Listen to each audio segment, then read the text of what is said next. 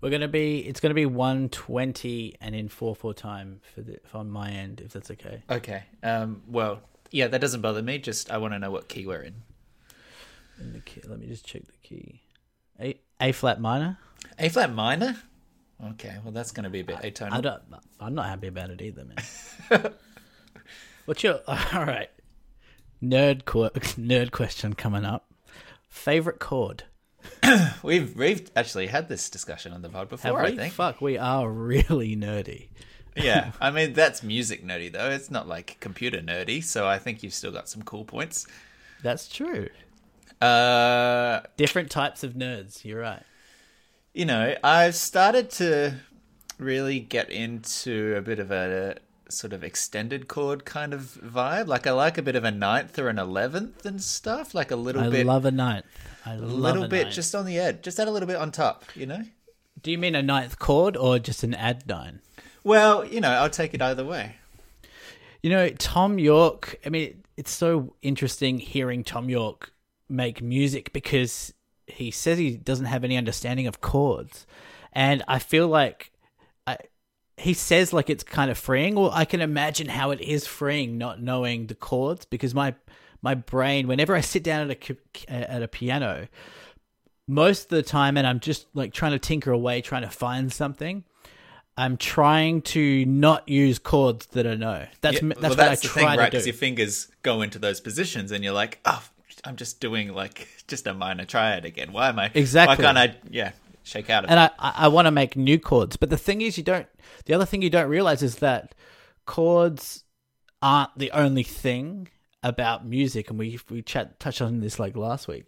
But they're, I mean, you can have like an A minor to a C on a piano, and then an A minor to a C on like a, a nice synth, and it will sound still sound really good, even though the notes aren't that you know out there. Yeah. Well, I mean, it's it's one of so many aspects, isn't it? It's tonality. It's um, it's the instruments chosen. It's the melody. It's the rhythm. Hmm. I mean, yeah, you, you, you're right that the the combination of notes is an aspect of it, but it's not it's not the whole picture. Yeah. The, what, have, um, what have you? What? Where have you gone? Can you give us a little hint? Are we on? By the way, are we on? Is this thing on? Wow, this uh, Um, this is like the uh, the start of uh, I can't even think of the best example of a podcast no, that does this that. this is like when like a guest comes on, like yeah. Oh yeah. Yeah. Joe yeah. Rogan. Oh, so yeah. have we started? yeah. Have, Well, oh, is this, this, is the, the, podcast? the beginning of Birbiglia. It's like, yeah, yeah, we've been rolling. Yeah, this is the, this is the thing. This is it. Oh man, that Birbiglia podcast is my new fave. I watched, I listened to one with John Mulaney the other day. That was Oh, awesome. I'll have to listen to that. Maria Bamford he did, and she's just the best, best one of the one of my top three comedians. I got to say, Yeah. Maria Bamford. Um, yeah, he's a really good interviewer, and I like how they do. Like my favorite thing is like comedians. Like all I listen to, all the podcasts I listen to are just comedians talking to other comedians. I love hearing comedians talk about comedy. And they do a bit at the end of Working It Out, which is Mike Birbiglia's podcast. Check it out. That they just go like, uh, um, here's the new jokes I've written. Like, Yeah, they it's test literally- out material on each other. The name of it is So- uh, working it out in the sense of like it is is comedians trying new bits and trying to work out an angle to how to like bump up a joke or like or whether it works or anything. Like that's quite an interesting Yeah. take that you don't get from those other comedians um, interviewing comedians kind of podcasts. Yeah, you kind of do. I mean, the the ones I the ones I listen to, you kind of do. But it's Okay, just yeah. I I love it. It's like porn to me. I just like eat that shit right up. Wait, what are you doing when you're watching porn? I'm just, Just- watching just uh, like eating, old just- stand up videos. uh, Just like from the eating 80s. constantly. Yeah. Um, There's a great new documentary just on this, real quick. Uh, We have gone off on so many Stan, tangents. I was just trying to bring us back to cares? where we are, but okay. Called um, the Comedy Store. So if you like comedy, check out that new docu series on Stan. All right, bring us back, Nick. I don't remember what it was. All right, I had it and then I'll I lost it. It was because we were talking about music notes and chords and things, and then you were talking about Thom Yorke, and then there was going to be a thing, and then we, we got off onto a tangent because he went off on something. But whatever. All right. So again, it's my fault. No, well, I'm just saying that you're Yeah, the one who no, did it. Typical. I'm not saying it's your fault. Typical. Just that you were the responsible party, I suppose. Yeah, but it's always my fault. Like you didn't I, I didn't that. say it was your fault. I'm just saying that you know you were the one who acted in the way that caused what happened to happen.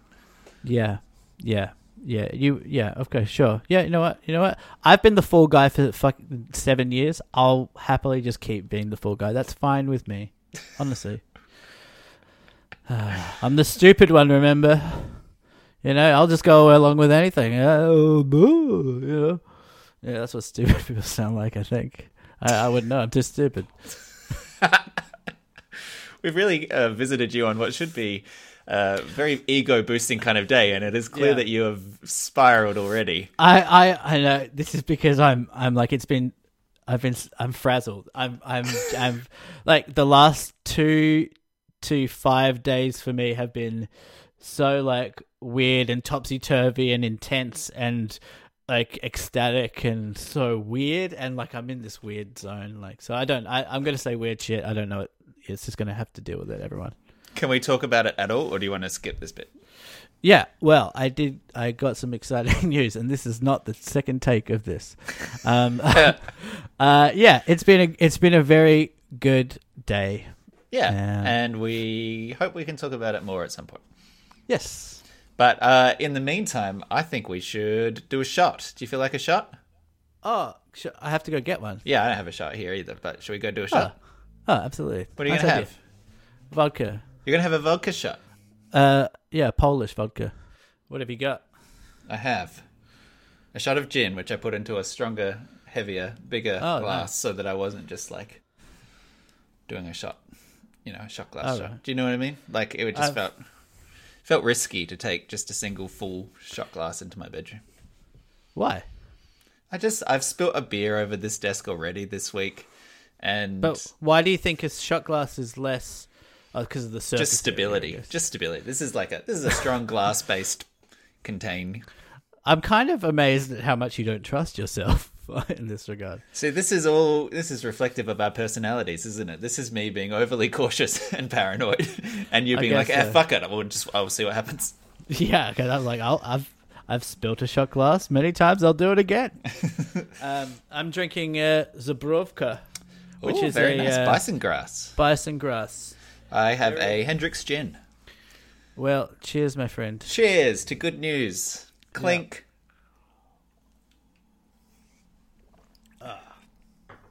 That is so good. That really, good. yeah, that tickles. Um, so yeah, I will be a little bit um all over the shop. I think today. That's good. I'm ready for this. This has been an all over the shop week. I feel like we're just gonna we got a lot of good fun political stuff to shit through. Sorry, the, the shot the shot just kicked in very quickly. Yeah, baby. Um, Woo! So Vegas. let's just let's let's go a little bit, you know, loosey goosey this week. let's go um, hard. Okay, fuck it. Intro. Welcome to Deep Thought. Let's um let's just get right into it. This is a podcast. We love that you're here. We appreciate you, and you love being here because we tell you the stuff you already know. Sitting through the internet with me, Michael. Hey, congratulations! Hey, this is your space. you. Thank you, thank you, thank you, thank you. I've got nothing to say. Uh, in future, just do what you did before. It was way better. Okay, I appreciate that. And my name's Nick. Hi, Nick. Hi. Hey. Hi. No, I, I- you've already said hi, so that was me. We, we, we- we've never gotten the intros bang on. We haven't like found like a form, which is. don't you reckon? Like we've never found like I interrupt you. We've never found like the groove of the intro. Maybe Like, we ha- 150. Maybe episode 150 we'll get it right. You know, we we- you know what we have found is like, I was thinking about this the other day about one of our older pods that we have. What we have found is like the flow of the chat that happens over you know video conference. Yeah. I don't know. Maybe I sound really old there, but like I think we found like an ebb and flow. Like we we kind of both know when the intro should come in. Yeah. Yeah. Well, and I think that we were also like advantageously prepped for the era of the pandemic where we had good camera setup, we had a good microphone setup, we know how to use and record Skype, we know how to have a conversation where one person doesn't over uh, over talk over the other or interrupt. yeah. And so that's why we you fucking did that on purpose. yeah. Oh, you did that joke on purpose. No, I was trying to Trying work to out if you out, were yeah. doing it on purpose. Yeah. Um. All right. So, do you want to kick off with uh, this Trump? Uh, Trump. I mean, Trump it's gotta be Trump. It's we gotta. It's gotta. Let's talk Trump. Uh, I mean- how fun! Like it's funny, but uh, it's not funny. You're like you're already dancing on his grave. You don't give a shit. I mean, I I am very much of the person who doesn't think that we should be sympathetic to him. I think there are plenty more people in this world who deserve our sympathy before him, particularly Don't you re- because it's a, a- self-inflicted um, own. It's not like, oh, he's Yeah. got cancer. Oh, you know, you should feel sorry for him. It's like, well, yeah, sure, that wasn't really directly self-inflicted, maybe, but with this thing, he, he did it to himself, and he No. actively made it worse for hundreds of thousands, millions of people in America. So, if something happens to someone out of ignorance, I think you would give them sympathy. I think the issue here is that he's done it out of arrogance Correct. and and ego and And, and, complete like psychopathic narcissism. Yeah, I mean, you're kind. I feel like t- to be fair to Trump, you're kind of you're wrapping in, you're, you're boxing in all of all of the shit, all the peripheral shit that you hate about Trump. Like he's an idiot for not taking COVID seriously. But I've just I'm just started reading Bob Woodward's new book, um, Rage, and it's so interesting because it starts at the start of the t- pandemic. The book starts with with his interviews at Trump with Trump at the start of the pandemic, and Trump was very aware that this was a problem. He was just trying to act as if it wasn't. But then, even behind closed doors, he and his staff clearly didn't take it seriously. They they did they weren't wearing masks. Uh, they're still not wearing masks. Like his fucking medical officer came out the other day on the uh, to talk to the press and they to give an update on on the president's health. And the reporters were like, "How is the president? And why the fuck aren't you wearing a mask?" And he was like, "I'll wear a mask if you want me to." And they were like, "Dude, Yeah. I mean, I, I don't think you need to wrap in other areas of Trump's failings and and abuses to to denounce him for this or to not feel sympathy for him. You can be entirely focused on the coronavirus pandemic and and have plenty of reasons not to feel sympathetic for him. As you said, his he knew about it. He spoke to Bob Woodward about it, and he made a conscious choice not to uh, be honest with the American people about it. And why? That's the reason you have to ask. Why did he make that choice? Because he believed that it was in his self interest to maintain, you know, stock, um, you know, the trading um, patterns and and keep the economy boosted and all this kind of stuff, which was clearly farcical anyway because the hmm. pandemic hit and made the economy crater and go into a recession anyway. But hmm. he, it was self-serving decision making, as all of Trump's decision making is. So when you come to the point in which, because of his arrogance, because of his narcissism, because he, I think, probably clinically cannot understand the concept of there being a person outside of himself, he he, he makes these the choice uh, decisions where he'll go to a rally and he'll speak because it props up his ego, and he uh, has a fan base which is ravenous and and uh, anti-scientific, and so they don't wear masks. And as long as they're turning out and shouting his name, he's not going to change his ways. And then he goes to all these places. He doesn't take the science seriously. He misleads the public. And then he ends up in a situation where someone gets coronavirus and gives it to him. I'm sorry. I'm not going to fucking feel sorry for the guy. Literally, 150,000 deaths could have been avoided if he'd done shit differently. I feel you. I feel you. Um, would you feel sorry if he died though? I would feel sorry if he died because that's a cheap exit, and he deserves Oh my he deserves God. lawsuits and he deserves a life in prison. You, you've become like a psycho. You're like death is too. Death is Too too, generous, too yeah. generous. Oh my god! I've, this is kind of scaring me and turning me on a little bit. um, but this White House, and it trickles down from the top, has just consistently and laughably wanted to uphold this aura of machismo and strength, and you know confidence that is firstly unsustainable and secondly just not true. at all. Well, and thirdly, not even believable. Like this, this, this, this is the most why- yeah. strange thing about the like the Trump cultism to me. Like, have you seen those cartoon or like hand drawn images of Trump where he's painted like super ripped with like real muscular with like an eight pack and like he's I don't know flexing and riding horses and that shit. Have you seen any of that kind of cultism? I have seen that a little bit, but like, is he? Uh, go on.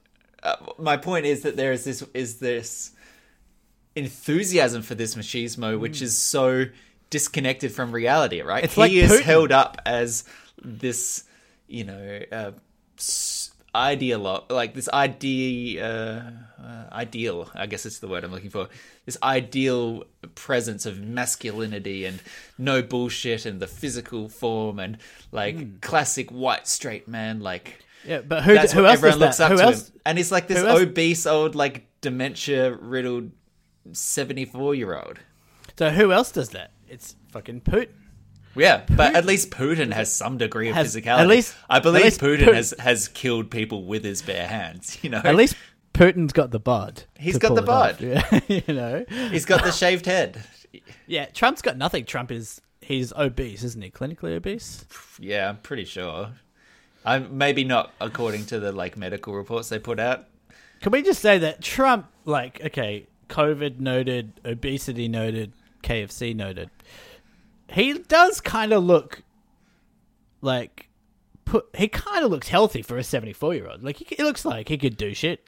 Like not not like run a race, but like I, f- I feel like he looks. He seems like he's healthy. He doesn't drink. He can't walk down a ramp. He can't hold Uh, a glass of don't- water.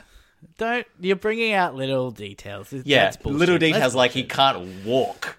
Uh, you're doing what what the fucking Trump people did to Hillary when she like collapsed in front of the van. Like No, but you can't you can't pick out little details like that. These people are being filmed 24 hours a day, seven days a week. You're gonna slip up. You're gonna do weird shit. Look, just look at the way he stands. I'm not doubting that he's uh, probably very unfit, but I, I think You, you just gotta- said that he was fit. fair. You said he was fit for a 74 year old. I'm not. Well, I'm, I'm saying he looks better than Joe Biden in terms of phys- like physicality. Joe Biden Can looks like picture- a skeleton. Can you picture Trump riding a bike? Because I can't picture Trump riding a bike, and Joe Biden has ridden a bike. so I don't know where exactly you're you're drawing this, you know, sense of physical prowess from. I th- I think that okay, maybe it's not just physical, but I think there's like a mental alertness there. Like there is in Trump. There's a mental alertness there. Like at the debates, he was uh, an, an truly an abomination, um, but he was still he was he he was punchy. He was punchy, and he was like he had jabs. He had a few good one-liners. He had a few good one-liners. But that's like that's not the only test of cognition, though, is it? No, I'm just I'm just saying. I think He's like a gonna be broken- fair. He's like a broken Tr- tape. it's not like Trump is like some slob, like lazy guy. Like he I is. think he is. I don't know where that's coming from. No, come on. He he, He, he doesn't- he famously sleeps. loves McDonald's. He drinks like buckets of Coke. He Sure. it- So do I. He looks he looks incredibly unsteady unsteady on his feet. He is clearly overweight. He's not as tall as he claims to be on his medical report, which I I bring up only because it suggests that some of the other the other, other um, details on the medical report are potentially massaged truth as well. As- and his brain is porridge. He can't say words. Like I just don't know where this like oh we'll gloss over it a little bit is. It, it's he's clearly like uh, one of the least capable capable uh, presidents that have ever happened. See, if that was Trump, we would have we would have taken that little clip when you said cakeable, and we would have said, "Look at this Nick guy. He can't fucking talk. He should be banned from all podcasts." Yeah, here's Look, the difference. I- I'm not running the fucking world, Okay, fair enough. Fair and enough. I- two, he I- doesn't drink, so I've, I'm at a disadvantage. Fair enough. But I, I also, I don't know why I always find myself in these positions where I'm defending the fucking devil. But um, I, I do know why. It's because I want attention. But, uh, but I think just in the in the order of fairness, I think you're gonna. I don't think nitpicking details. Anyway, uh, let, us drop. Let's drop me being bad at going into bat for Trump. Uh, it's, it's boring. the the the the degree to which this trip to the hospital has been so fucking disastrous is kind of astounding. I mean, it yeah. is remarkable as an as a historic event. It, if like any time a president goes to hospital is historically remarkable, but then there's this added layer of what is true, which is permeated this whole you know week or so, in which the reporting was not uh, like the White House didn't make statements about it. It took reporters like unearthing things about Hope Hicks for them to confirm it. Then the timeline changed. The doctors were saying one thing, and then anonymous sources were saying the other thing. And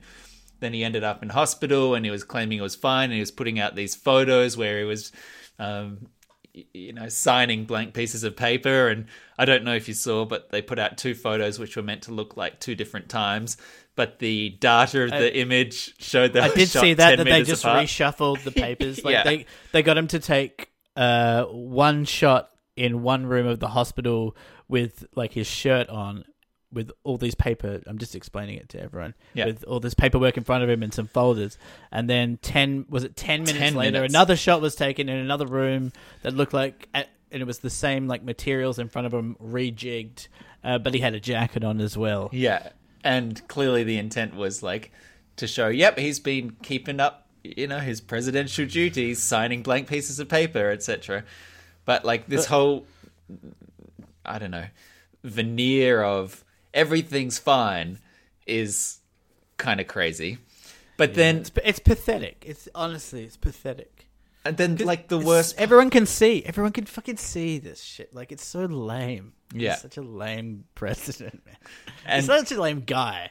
Yeah, but then there's like this again. It just reveals his like narcissism and his complete like psychopathic lack of respect for other people's lives because he was filming things without a mask on, like filming videos from the hospital room without a mask on. He did his bizarre little death parade in the so um, Secret Service cars around the hospital, in which Secret Service agents were forced to drive him around, and he just rode in the car, which is hermetically sealed against chemical weapon attacks because it's a presidential vehicle, which means that all of the air um, circulation stuff was sealed into the car and had doctors saying this what? is the most risk um, prone uh, circumstance for the transmission of a virus outside of like a medical setting where you're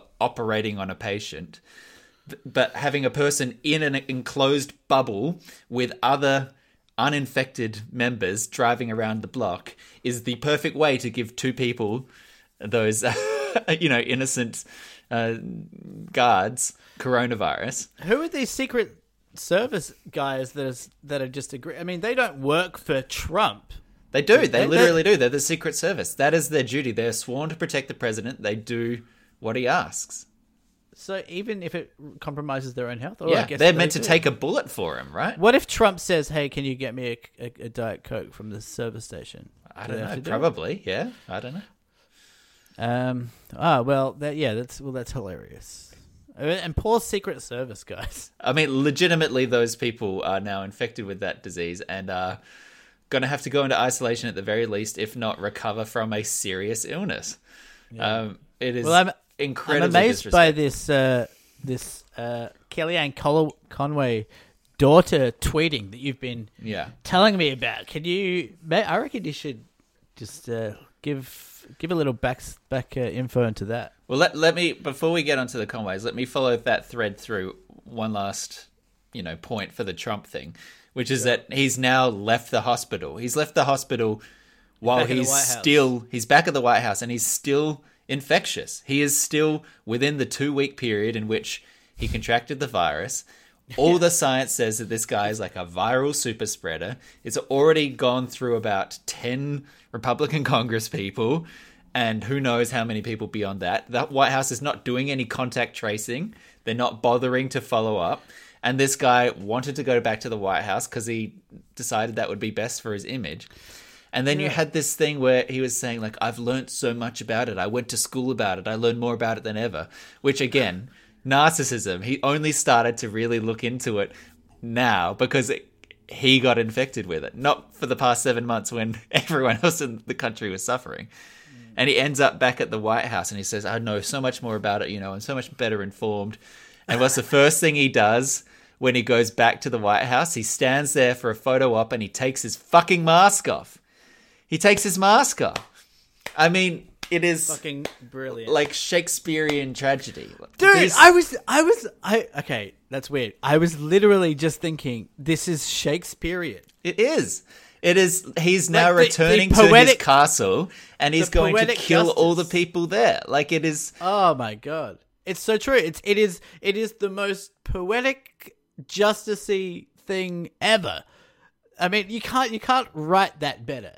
I mean, I mean, if you wrote even- it, it's not people even would think believable. it's yeah. It's exactly. It's the kind of shit that Sorkin pulls, and he gets criticized for being like too like pie in the sky liberal, the you know, fan wank, right? Um, Yeah. That's but why this- I had a I had a great tweet this week by uh, thanks to uh, Jeff Shadow for being the only one who liked it that the writers of 2020 have jumped the shark. Like it's not even believable anymore. It, it would be it would be even less believable if Joe Biden now gets it and they I don't like you know yeah. It's a shit show man. The the the crazy thing about the vision of um, Trump taking his mask off, returning to the White House, is you can see how unwell he is. He is like struggling to breathe, like visibly from a distance, struggling with every breath. He's like doddering. He's like wobbling on his feet. He looks really unwell.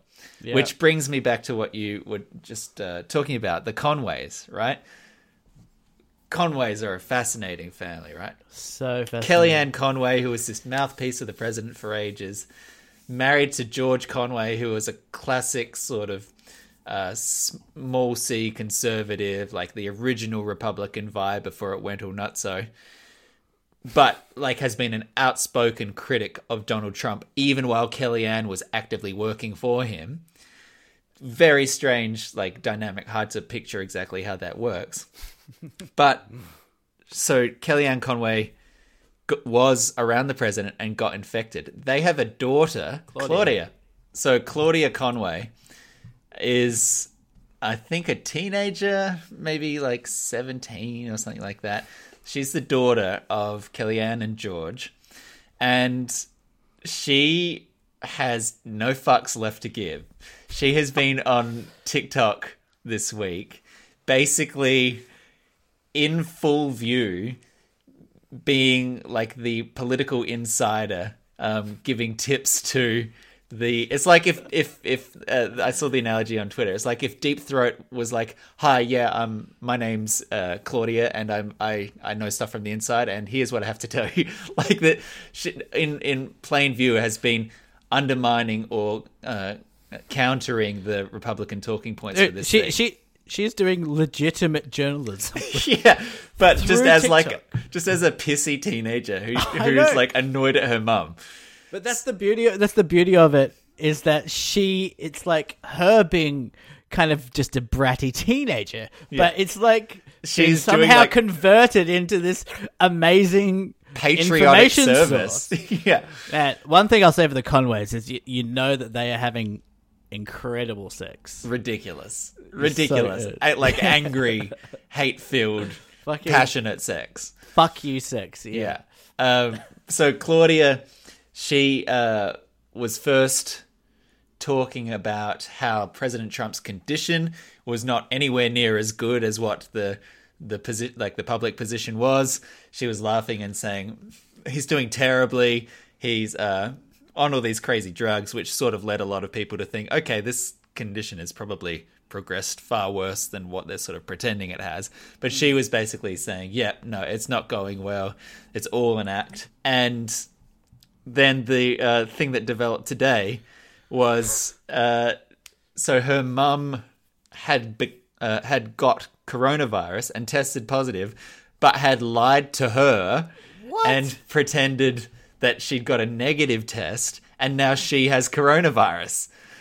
and like, My God. I mean, this uh, again like tells you the kind of crazy, I don't know, Republican sociopathy at the moment, where her own mother was not wearing a mask around the house, swanning around, pretending it was all negative, when she'd got the coronavirus and hadn't told her daughter. Like Unbelievable. unbelievable. So, now, now when um, Claudia is going out and like posting things on TikTok, being like, "Guys, he's not doing better. It's ridiculous. Apparently, he's doing badly. Lol." And they are doing what they can to stabilize him. It's like, well, of course, she's fucking pissed off. She got a communicable disease from her mum who lied to her. She, she's got every right. But how do you think, like, what are the logistics of letting her have access to TikTok as a per, as like a PR or a public relations? Both of those are the same. Um, a, a publicist person from the White House. Like, how do you allow that to happen? How is she? How have they not shut her down? Well, I don't know that she's. I, I don't know that there's any direct uh, way that they could stop that happening, right? Well, what, she could be grounded.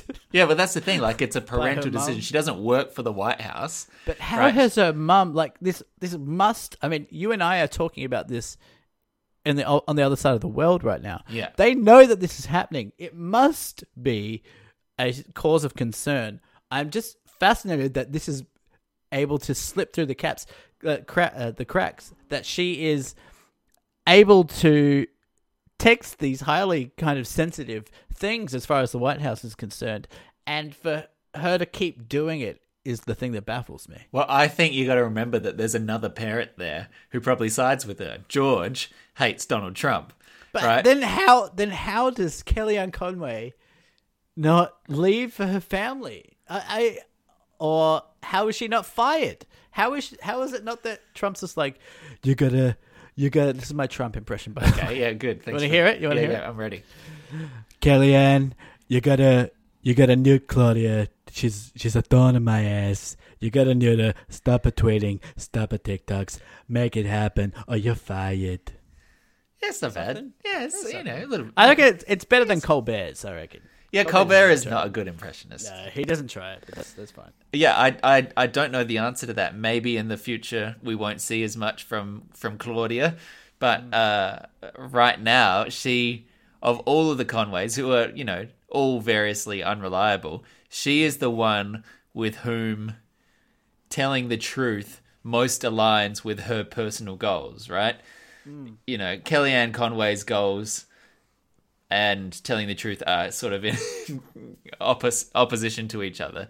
And even George, to a certain extent, like he's still got a very much a goal of having a different Republican in power. But mm. as the kid with, like I said, zero fucks, just Yeah. angry at her parents for getting her infected with the disease and now forcing her into isolation, telling the truth to embarrass both them and the president, who she hates for getting her infected with the disease, is completely in alignment with the truth, right?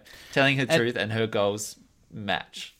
And it, it's hard not to read this as a symbol or a, a representation or a metaphor of the times. Yeah. That a, th- that a thirteen year old teenage girl is actually uh, I think she's like speaking 17, tru- yeah. truth to power. Yeah. Uh, on behalf of the world from the inside. Essentially, it's unbelievable. Yeah. It, it's, you know, it is bizarre and remarkable that she is like the best source source of truth for what the fuck is going on at the moment. It's, I mean, even it's a, both it's both depressing and fucking awesome. yeah, but even his doctors, like, imagine being clearly such a capable doctor that you've ended up tasked with the healthcare of the president of the United States, right? You must be top of your fucking class. And then mm-hmm. imagine ending up in this situation where you're having to obfuscate the truth or avoid questions or not speak to the severity of the issue. Imagine the like moral questions that come up where it's like, okay, what's my duty as a, you know, I, I swore the Hippocratic oath. I have a duty of confidentiality to my patient. uh, I, I'm I must act in his best interests, versus his duty as an American citizen, as a citizen of the world, to accurately represent the capacity of that person to lead the country. When you have mechanisms like uh, the 25th Amendment, which uh, replace presidents who are unable to exert their powers with the vice president. When you have like real legalistic executive branch kind of questions like that, imagine trying to juggle that dichotomy. There, there's such a disconnect. I agree with with with how do how does someone you need to have a certain amount of passion uh, and uh, understanding or at least respect of the truth to even get to the level of doctor and get to a high level of doctor and then to just abandon that uh, right at the end or when money talks or something. You know it's just un- it's just un- it's unreal that that someone could get so far. It's like it seems to me that people who get to that position in the first place are fueled by a sense of truth and then to throw it away when they reach the top is it's it's baffling and it's really disheartening. As a slight tangent here, um, and uh, it will be slight. I was it just reminded me. I was listening to a podcast, uh, Adam Buxton podcast, and he was talking to Robbie Williams, the singer, and he was saying that he Robbie Williams is like a song and dance kind of pop guy. You know, he was not well respected by artists, but he's you know he's made a lot of money.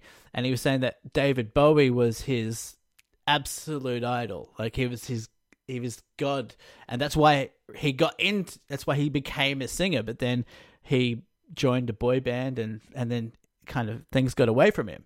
But people, when they get to that level, they they get there because they they the first thing is that they they love the thing. Like in in this case, it's the doctor. They love to help people. They love medicine, and uh, just with this Robbie Williams example, he was saying the day that David Bowie died, he was absolutely devastated. Like he was literally crying. He'd never met him. He was devastated. And then that day, a Rolling Stone article came out that was like the last interview with Bowie, and, and Bowie specifically slagged off Robbie Williams. And he said, "I don't know. I don't know how this guy." Has ever made a living? He's a hack. Blah blah blah. And they published this post mortem. Yeah. that's the word.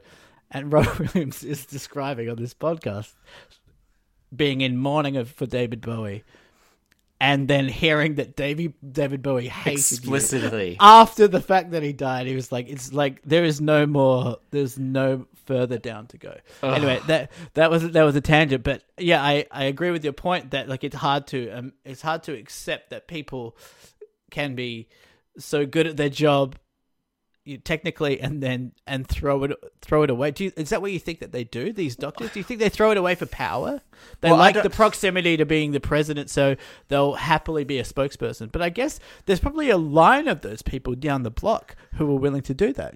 You know? Yeah, I don't I don't know really the procedure through which people end up at Walter Reed because it is plausible in my mind, you know, that so much of the American uh, structures and systems are more partisan than you know our worlds tend to be in like the idea that the uh, legislature appoints judges, and so then you have you know the Supreme Court being a real partisan fight between you have a left and a right leaning judges. That's very that's anathema to us here in you know a, a democracy where it's internally promoted to some respect.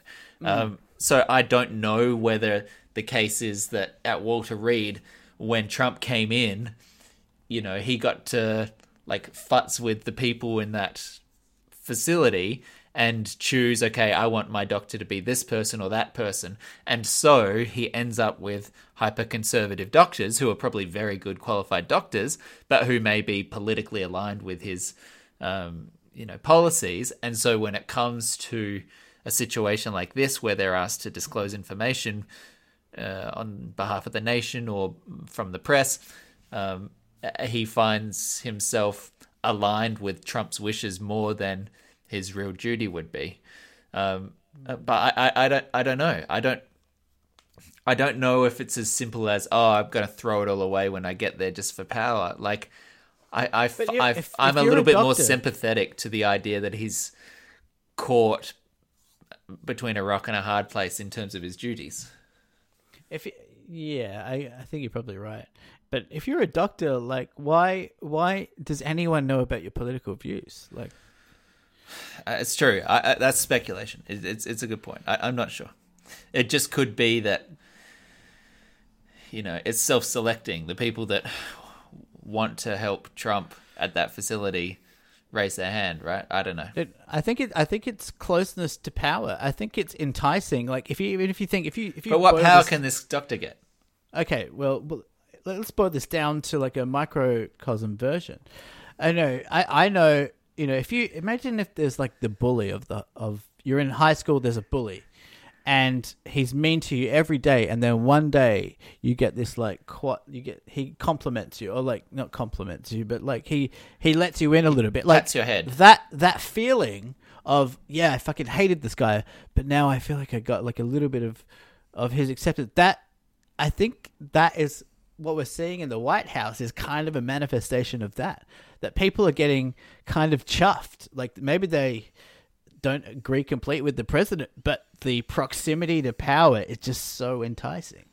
But also, that's like abusive relationship dynamics, right? Like where a person Sure. is completely shitty to you and then gives you one sort of bone, and you're like, oh, maybe he's changed, and then he's shitty to you again, shitty to you.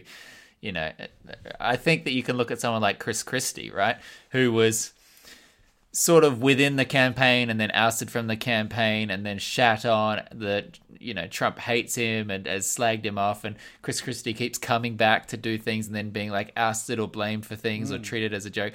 And now the latest thing is he's got coronavirus um, as a result of this thing. And it's clear it's absolutely clear that Donald Trump could give two short shits about Chris Christie right? Doesn't care for him in the slightest. No. and yet this this guy who's clearly it's clear to everyone else around him that this is this is not a pathway where he's going to get anywhere this Yeah. guy keeps going back he keeps going back so there is something about that like Stockholm allure, syndrome. right? Yeah, and it, I guess uh, Michael Cohen's another interesting example because he's doing the rounds now, and he's actually served time for doing the president's dirty work, and and he, I mean, there is a certain I don't know if you've seen uh, him on Seth Meyers or doing the rounds on the kind of left wing media outlets these days. He is he's kind of a charismatic guy. Like he he did some really bad shit, but there's there's a real charm to him, and he's he's completely upfront and honest about. He was like, yeah, I was totally in that circle, and I got swept up in it. And uh, I almost lost my family and kids over it. And he's like quite honest about it. And he's even said that I think Seth Meyers asked him if you were if you weren't caught, um, you know, by the feds or whatever, would you still, or if you weren't thrown to the wolves by Trump, would you still be in that in that th- swept up in that? And he said, I probably would. I'd probably still be there. And so I don't know. I don't know how much weight you you give to that, but there's there's a certain charm there to me. Well that's the that's the cultism of it all isn't it it Yeah. really it reminds is me he, and he he describes it as a cult. But it, it reminds me of the kind of manner and the upfront sort of truthfulness with which uh, ex Scientology members talk about it, like Leah Remini and that kind Totally, of stuff. They totally. they have the exact same language and same uh, self reflection and same like I did some fucked up shit kind Yeah. of uh, Yeah. approach to it, and it's like their form of they've exited and now it's atonement and it's like PTSD, and they go through it with that same you know mannerism. Totally, and you, I, I, I get it. Like I get, I, it, it's comprehensible to me to uh, how you could get swept up in that. It totally is. I mean, I, I think we, we get up, we get caught up in many cults of our own, you know, on, in day to day life. Yeah. The um to circle back to this this doctor guy. So the specifics of his medical condition were being asked of him. Um and the press was saying, "Well, why are you giving him this um uh, dexamethasone, which is like a real like heavy duty. One of my friends, Chloe, um, was who's a nurse, is uh, was talking about dexamethasone and sent through the um, description of that the New Zealand Nurse Association uses, or um, like the little fact sheet, and it's basically a palliative drug. Like it has such severe psychiatric effects in terms of mania, um, you know, delusions and that sort of thing, that it is medically recommended to only be used in end of life patients because the consequences of the psychological um, impact of it all are so severe that it's not recommended unless the person's basically going to die anyway. Wait, so Trump has taken this? Trump has taken this drug for his um, breathing. And that's one of those things where it's like, okay, you're saying that he had very minor symptoms, but then the press would ask him, well, you know, did you see a drop in blood oxygen levels? Did you see, you know, pneumonia in the lungs and these kind of things? And he would decline to answer. And I just find that question of of your loyalties so fascinating, right? Like there is a duty to inform the public whether the president of the United States is of sound mind and capable of, you know, utilizing the powers of his office. Yeah. And but he he doesn't see it as I don't I, I I guess that he doesn't see his job as a service. He sees it as winning or losing. It's a game. You're talking about him. Trump. I'm talking about Trump. Sorry, yeah. Uh, he it's just about winning or losing, and I and my my guess, my armchair psychoanalysis of him would be that he's like, okay, the election is just another game and I need to get this many points and this many points to win. And he's just seeing it as a game. He's seeing it like the stock market or something. Like he's a he's a media savvy businessman. Like he's he's done a lot of shitty things, but he does have some talents. He's got, doesn't he? He has a talent in uh, self marketing. He has a talent in in in uh, public relations. Absolutely, uh, it is it is kind of a he's he's utilizing the dark arts of communication theory, right? He sure. is he is able to very succinctly communicate a message which riles up or uh, encourages a fan base. That yes. is a talent of his. I wouldn't say yeah. that he is even interested in this in like a game. I don't think he's he's competitive. I think it is all self interest. And the self interest for him is the longer he can stay in office, the longer he can defer uh, lawsuits, the longer he has to potentially pay back his $421 million in loans. Do you think longer... that's. Hold on, hold on. Do you, I I heard Sarah Sarah Silverman making this argument. Do you really think that's why he wants to stay in office? I mean, that is to me that's projecting. Like, like yes, like is he actually going to go to prison if he gets out of office? Yeah. I think that's really the motivation. He yeah. doesn't want to be in prison, so he wants to be president. Yeah, well, that's his only options, isn't it? It the, like because the moment gonna, that you the moment that he loses office, go? the moment that he loses office and becomes a regular civilian, then he opens himself up to lawsuits. But he from, doesn't become a regular civilian. He's he does. Still tr- he's a media mogul. Yes, he's a, no, he's yes, a he's a bit, yes, he's a millionaire. Yes, he's a tycoon. In the eyes of the law, you're in saying. the eyes of the law, he is a normal person, and the you know state governments and that kind of thing can just drop a series of lawsuits on his desk. Um, All right, it, it is uh, a very real possibility. Wow. Um, Wouldn't that be something? It would be incredible. And um, what do you think? What do you what do you think about this? Uh, that he won't leave.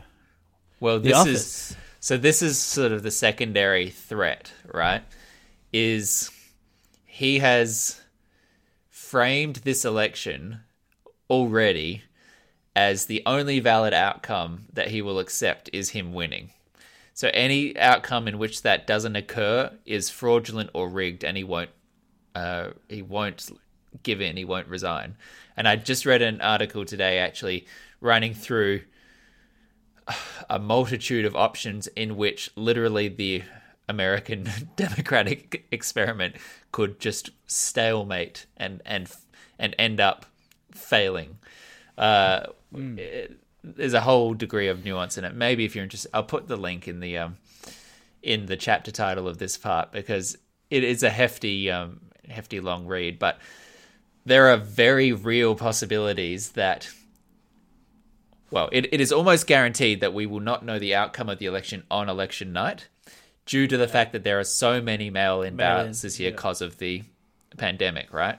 Right. But Trump has tried to frame things such that all of those mail in ballots are um, fraudulent or undemocratic, and the only count that matters is the one on election day, which favors Republicans who don't believe that the pandemic is real and who will go out and vote more at the polls, versus the more rational, in this context, Democrats who are more likely to be staying home, sending in the mail in ballots, doing things more safely. Sure. Um, and so there's this uh, uh, phrasing. Uh, I forget what they call it, like a blue, a blue surge or blue, a blue flip or something like that, where the concept Blue is wave. Mm, the blue wave. I think is used to describe an overwhelming, on the day of election, surge of Democratic votes, in which it is uncontrovertible that he's lost even on election day based on the polling data from people ah, on site. So the idea of a blue wave is basically that's that's what everyone has to hope for in terms of getting him out because only if there is, you know, a 70% on election day Biden vote will it be basically uncontrovertible incontrovertible that he that Trump has lost. And and that's what everyone is hoping for. I think I forget the, the terminology, so forgive me.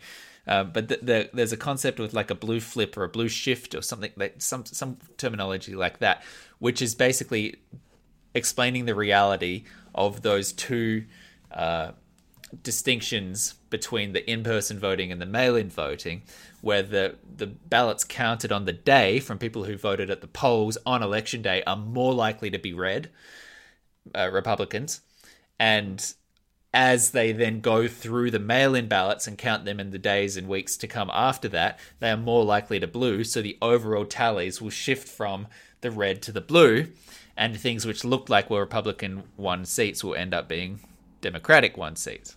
Right. So that that process is what Trump is going to try and interfere with, and basically disclaim that all of those uh, uh,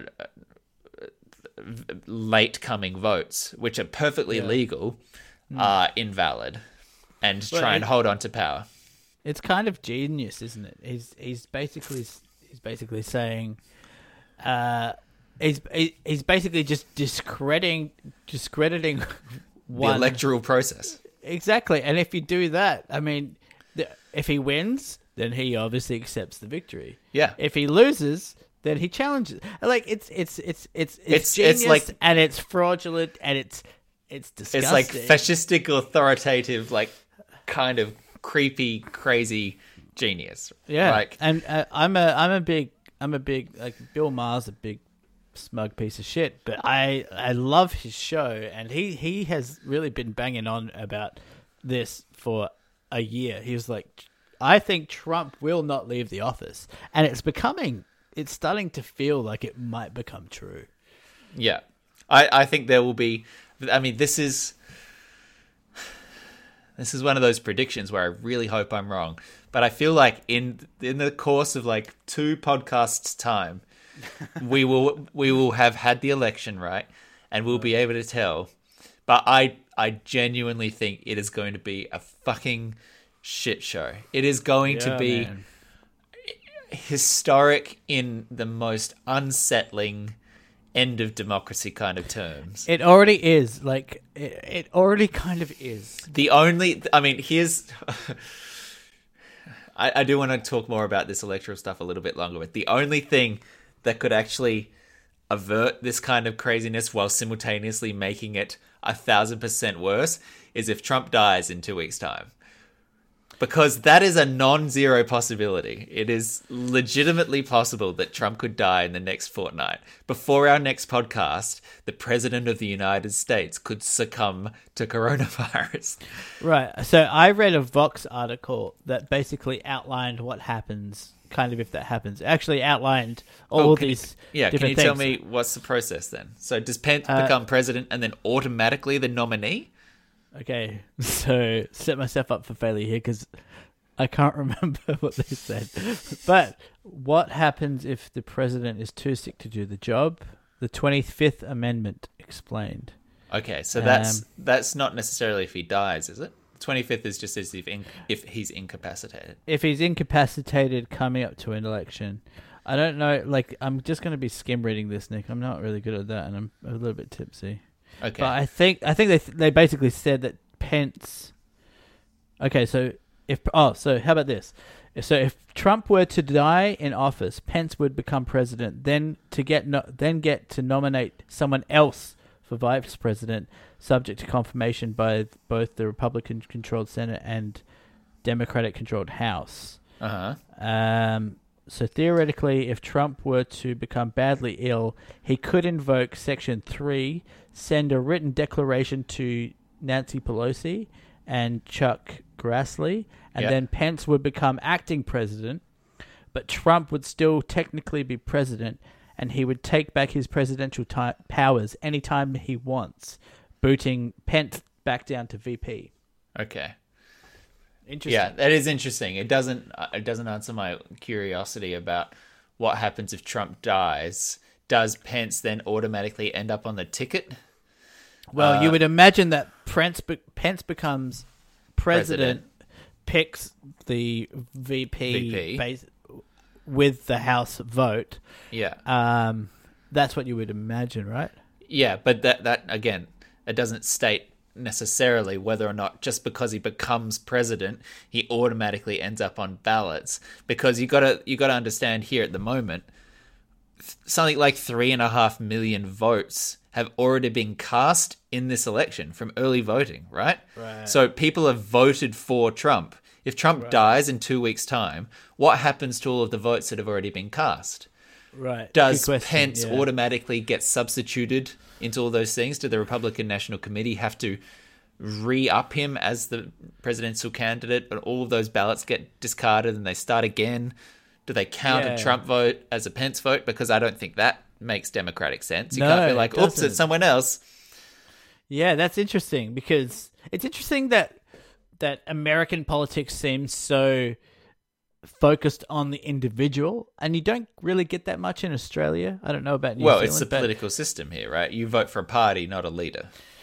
Well, is that the same in Australia? Yeah, that's, feel- no, that's what I'm saying. That, that's what it's here in Australia and in New Zealand. You vote for a party, the party chooses the leader. That's why you have things like, you know, Gillard and Rudd, you know, ousting each other, or Abbott and um, Hmm. uh, Morrison and um, Turnbull. You know, like all this stuff changes because the party decides who's leading the party, which is Right. who who leads the country. Yeah, so I was thinking uh, uh, about this the other day that American politics has never been more partisan uh, than now. It's it is it, it the left is further left, the right is further right, and what's kind of nice about this time as someone living in Australia and and in Australasia is New Zealand part of Australasia. Yeah, probably. Yeah, Oh, well, we're happy to have you. Oceania, o- Oceania, Ocean. Yeah, Ocean- uh, I've Oceania. never known how to say it. Uh, I only know it from FIFA. O- Um, Oceania. Oceania, I think. But there's an IA at the end. Okay, it doesn't matter. uh, who cares? Um, that it's not partisan down here. Like you, you don't like not in a, in American families. You know, people grow up. They like know that they're a Republican family from the age of six. Some some people, but you don't really get that in Australia or New Zealand. I, I I would push back on that a little bit. I think there's Well, definitely not- it's not- not okay. to this it's not to the same extent, but there's definitely you know you think about you know we we, we grew up in a, a private school family, right? There were definitely people around us that were uh, raised by you know long in the tooth liberal conservative um uh, like capital L liberal uh, families whose kids inherit those politics and and they grow up in a rich environment and they go on and lead rich lives and then they inherit that sort of loyalty, right? It, I think it does exist. It's just that It the does. It does. That, yeah, political saying- system of Australia facilitates a more bipartisan approach to democracy than the American system does. The, the Australian guarantees that everyone gets the vote, that um, you can do preferential voting flows where you can pick all the minor parties that you want and all this kind of stuff, all that sort of safety net there ensures that even the crazy partisan side of Australian democracy is kind of balanced out by a, a more moderate um, pressure as well.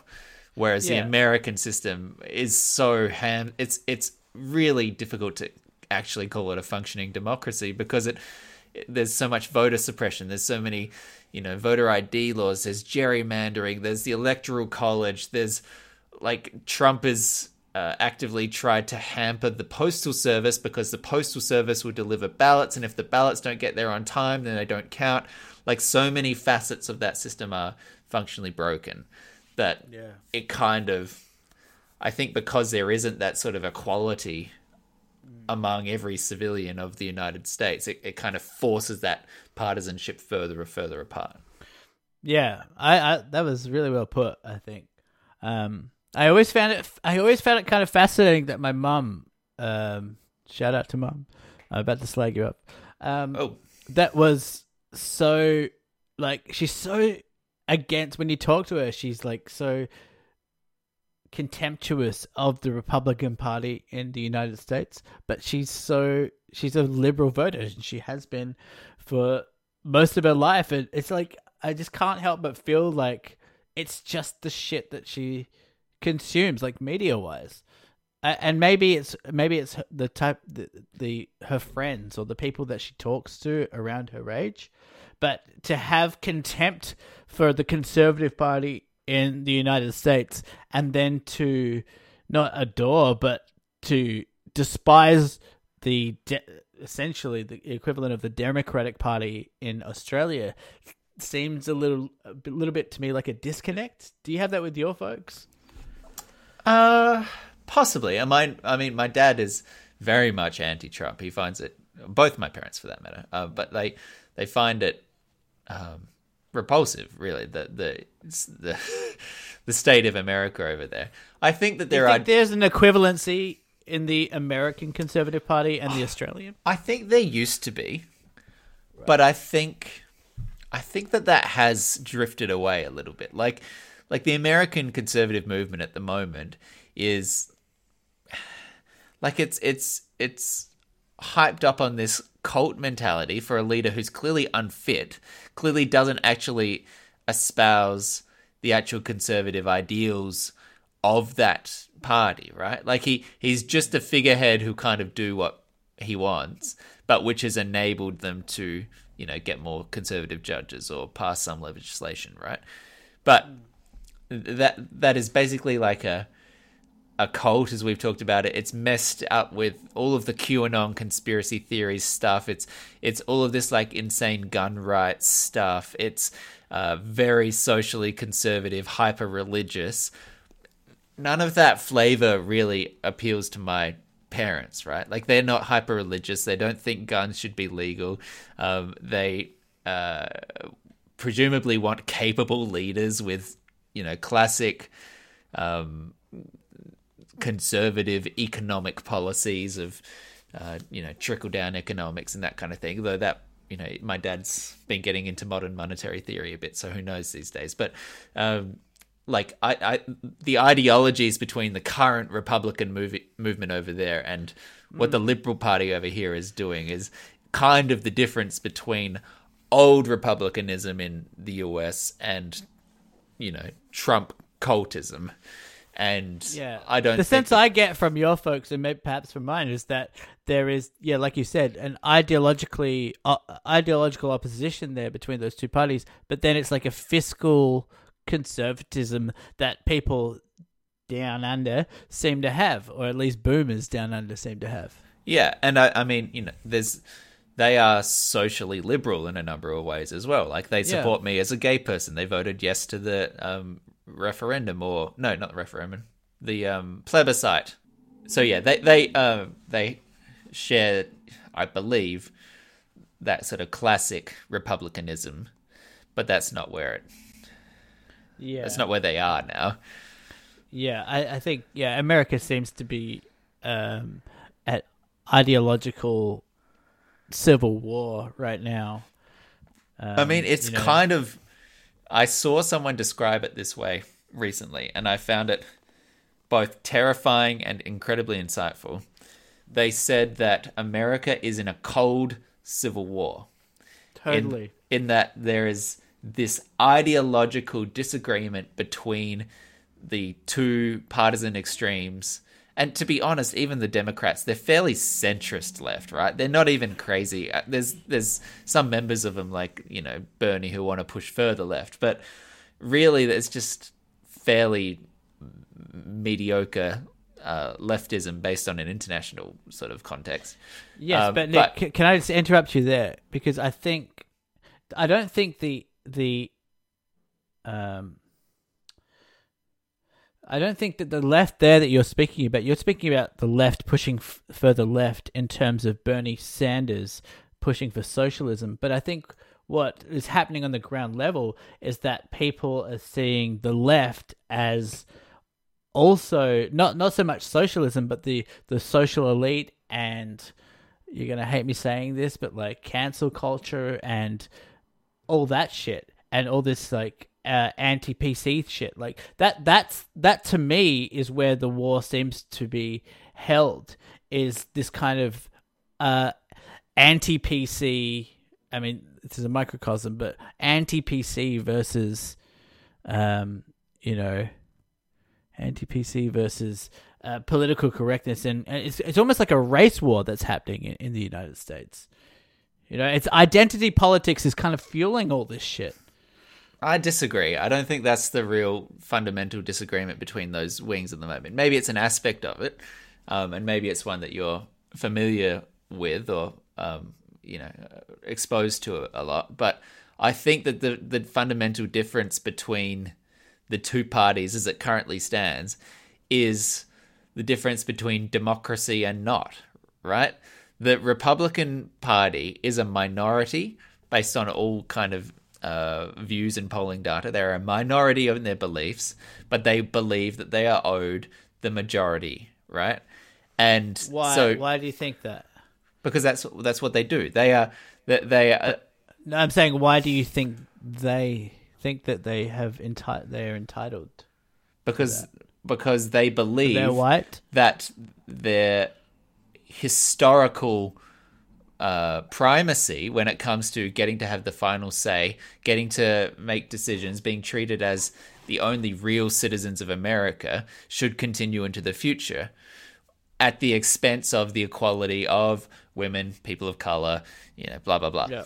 So Yeah. their their historical beliefs as to their supremacy, look to to use the word, is is such that they fight against things like voting, right? They fight against their own civilians getting to have a say because they know that if everyone got to have a say, they wouldn't be in power, right? So the the the primal conflict between these two parties is effectively that of democracy versus autocracy to some extent, right? To the idea of a minority getting to have control of a majority of the Supreme Court, uh, you know, hold on to the Senate, all of these kind of things where they do not actually have, um, you know, broad popular vote sort of majority. And the Democratic position is it should be more equal, right? Everyone should get to have a vote. The Electoral College is bullshit. The uh, uh, gerrymandering is is rigged. Uh, we should listen to the majority of people when we enact our policies. That is the fundamental conflict here, right? Between we should be in power and that we're the only valid ones who should be in power. And the democratic opinion, which actually includes and incorporates the idea that sometimes we won't be in power. That's that's what the fight of the Right. Democrats is at the moment, right? It is to preserve democracy in the sense of yes, we'd like to take back control so that we could make structural changes here, but fundamentally we accept that sometimes we won't be in power, but if the people have their say and everyone is represented, then that is the will of the people and you get to be in power for a bit. That is functioning democracy. Yeah. And that is the, the, the cold civil war here between we refuse to give up our toys and okay, let's let's share things. Let's let's act like like civil human beings here. Yeah, that's in- it's it's interestingly put. Um, yeah, and that makes a lot of sense. Do do you think that? So, how could the electoral college be abolished? It has to be agreed on by both parties. It's kind of it's a it's a big ask. I believe because it's a it's a part of the constitution. It requires it a super majority. It of, has to be while the Democrats are in, are in power, surely. Yeah, it would have to happen that way. Interestingly, it it almost happened like 40 years ago while Republicans were in power uh, because they. Uh, I can't remember the circumstances. I think Reagan almost signed something into um, power to abolish it, um, and it was considered quite a bipartisan thing. It was like, ah, oh, this this isn't working. We should get rid of it. But then it, got sort of stymied and it hung around. Um, but the electoral college thing is complicated because as a part of the constitution, uh, it needs a supermajority in Senate and the House. I think, or maybe it passes in the House and a supermajority in the Senate in order to make a change to the Constitution, which is unlikely the interesting workaround, and this was something I'd been following slightly for a little while, um, is so, so, the electoral college. Uh, uh, this is a bit of a tangent, and I don't want to spend too much time on it. But for anyone that doesn't know, the idea is basically that rather than going by a first past the post system, where the majority of votes for, say, candidate Donald Trump or candidate Joe Biden is added across the entirety of the country, and the person with the most votes wins. They instead have like a referred system where each state has a certain number of uh, electoral college members. Uh, I think there is 538 in total. That's why 538, the website, was named 538. And yeah. to win the majority, uh, uh, to win the presidency, you need to win 270 votes in the electoral college. Those electoral colleges are assigned per state. So I think California has 55, and you know other smaller states might have three, four, five, um, that sort of thing. The problem comes from the disproportionate allocation of those uh, electoral votes to the uh, number of uh, people living in each state. So a place like California has 55 electoral votes, but they also have millions of people, whereas a place like I don't know Arizona, which is basically desert and has four million people in it, but gets three or four um, votes, the proportionate uh, weight of a voter in a rural area versus a voter in a densely populated area is so much higher, which favors republicanism. So, is it proportionate to area and not population? I'm not sure the exact math through which electoral votes are allocated per state. I don't know, but I do know that it is disproportionate uh, as a population. So, like I said, a, a California voter's um, vote is effectively one tenth the power of a Arizonan vote because the three these are all made up numbers, but the three electoral votes that a rural, you know, Central American state gets uh, is a higher, you know, uh, uh, the number of uh, votes you get as a member of that state is is higher right. than you would get in a densely populated state. But there are statistically more people who align with uh, the Democratic Party than the Republican Party. Correct. In so America. This is how you end up with the Hillary Clinton thing, where Hillary Clinton got 3 million more votes by the will of the American people who turned up to vote for one of those two candidates on the day, 3 million more people wanted Hillary to be president. But those voters were in the wrong place. Those voters were in places where those electoral votes were already confirmed or, uh, uh, you know, devalued.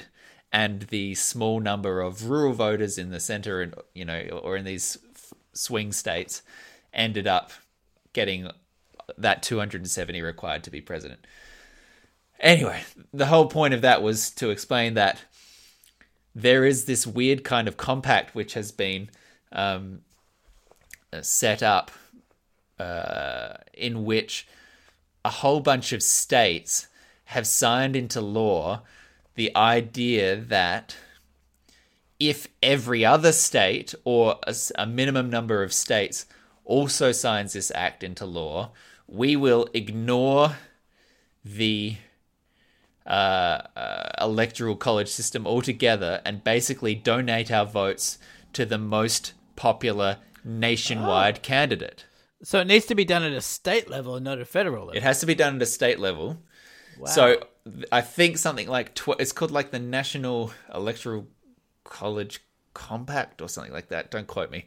But the idea is it, it's very clever actually. So once enough states sign on to this con- uh, this concept and enact into law a bill, the identical bill, such as they represent more than 270 electoral votes, right? That's the, the minimum threshold of the Electoral College.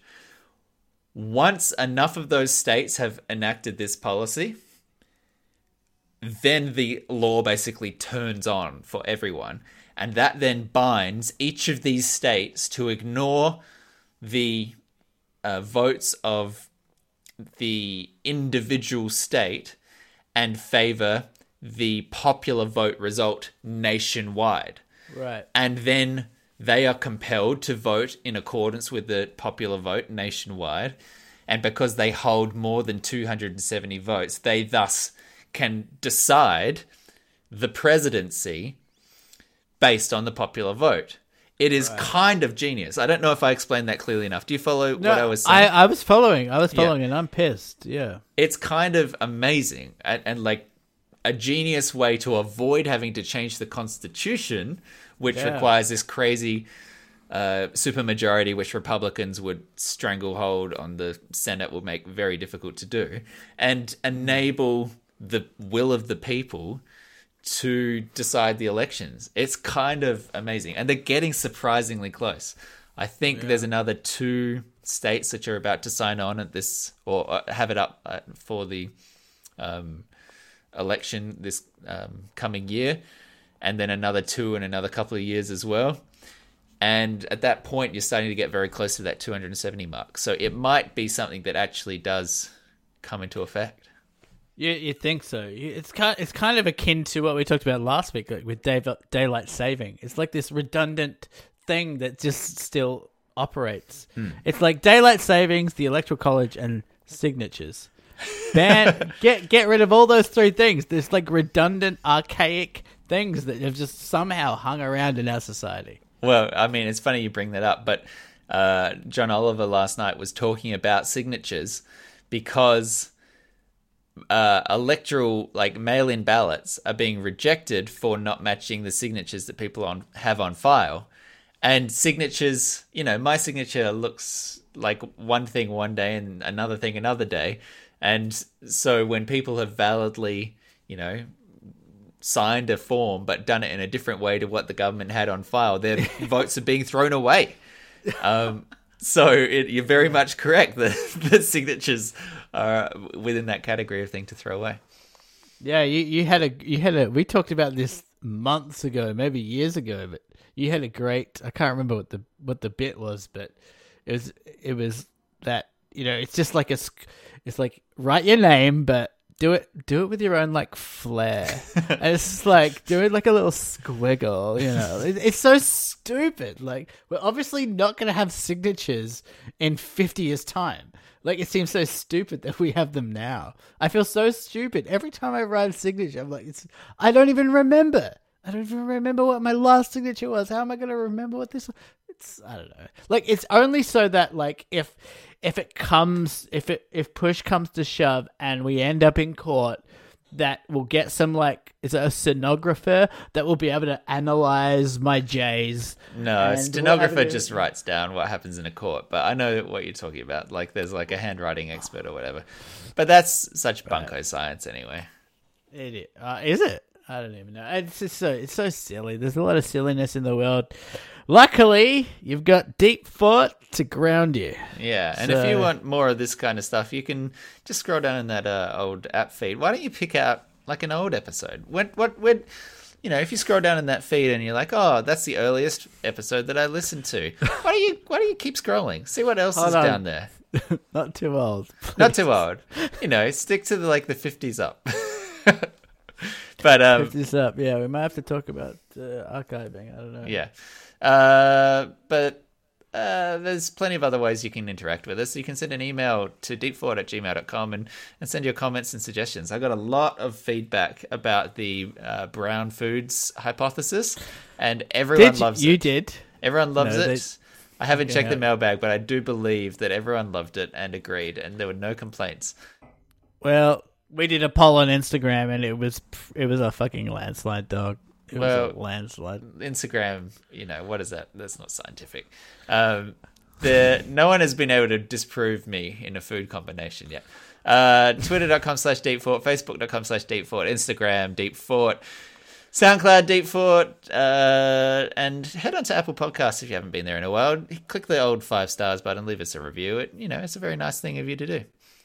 I thought I'd give a little update on the uh, old weight loss situation. Oh yeah, we, uh, I got a lot of messages about uh, this whole weight gain thing. Uh, some supportive, some not so supportive. Uh-huh. And I thought I, I thought I would read uh, just a couple of messages that I received, and because this was quite a uh, personal thing that you revealed on the sh- on the show. It was. I revealed uh, on the last episode that I had.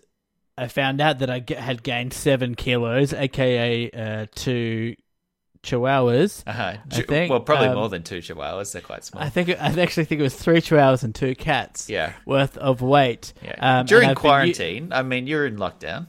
Look, I, I got a really nice message from uh, what I think is now officially my best friend Sean, who was he sent me like the most genuinely supportive message. Aw. He was like, "Do not feel bad for yourself." Like he he even gave me his weight gain as a comparison point. Uh huh. Um, um, and he was like, you know, you you, he was very supportive.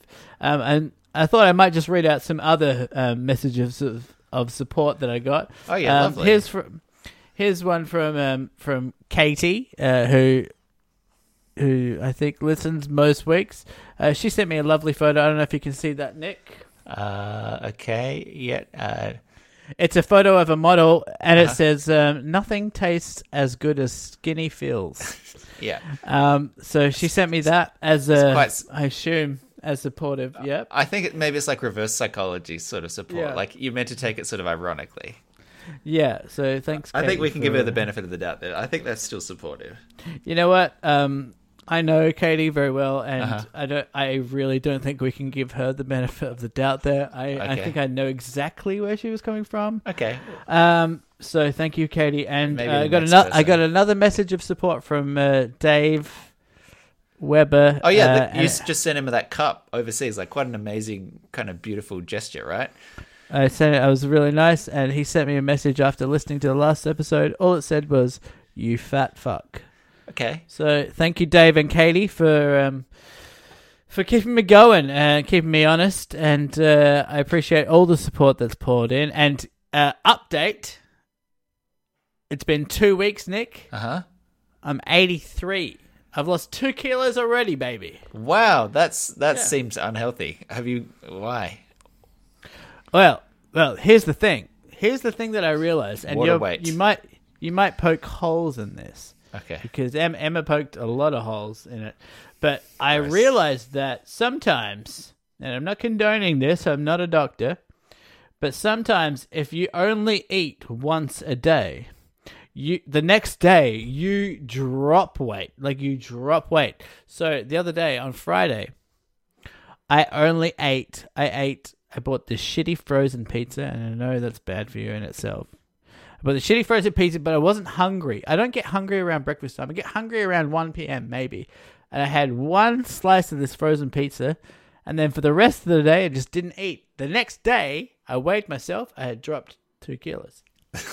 That's So that's that's deeply worrying. Actually, it is so, but I've maintained it. So it's it's just held off. So Okay. I, I think I just needed one day of starvation, Uh huh. and that that kind of does it. So I feel like if you, I mean, as as I said before, I'm not a doctor, but if Clearly, you don't eat, if you don't eat, you don't gain weight. Yeah. Um, I would like to offer the counter argument, which is don't do that. Anyone, please just just watch what you eat. Don't eat like greasy foods or frozen foods and cut back your calorie intake in a measured sense. Maybe eat sort of 70, 80% of your normal intake and avoid those, you know, chocolate bars. And I think you'll find in a measured manner with a degree of, you know, positive exercise and that sort of thing that you'll um, be able to work towards that goal in a much more sustainable and healthy fashion rather than this kind of fad diet um, goop bullshit. Just, just find what's right. Listen to Nick, listen to me, and find what's right for you. Fine, yeah, or just listen to me, maybe, um, medically speaking. Um, so, I, I would recommend not that from Michael, Uh, but that's just me. That's just me. Um, also, not a doctor, um, It's funny. but probably more informed, I guess. Yeah, famously, You you are you are arguably more of a doctor than I am. Like even though you have no qualifications, you are more of a doctor than I. I don't know that that counts for anything.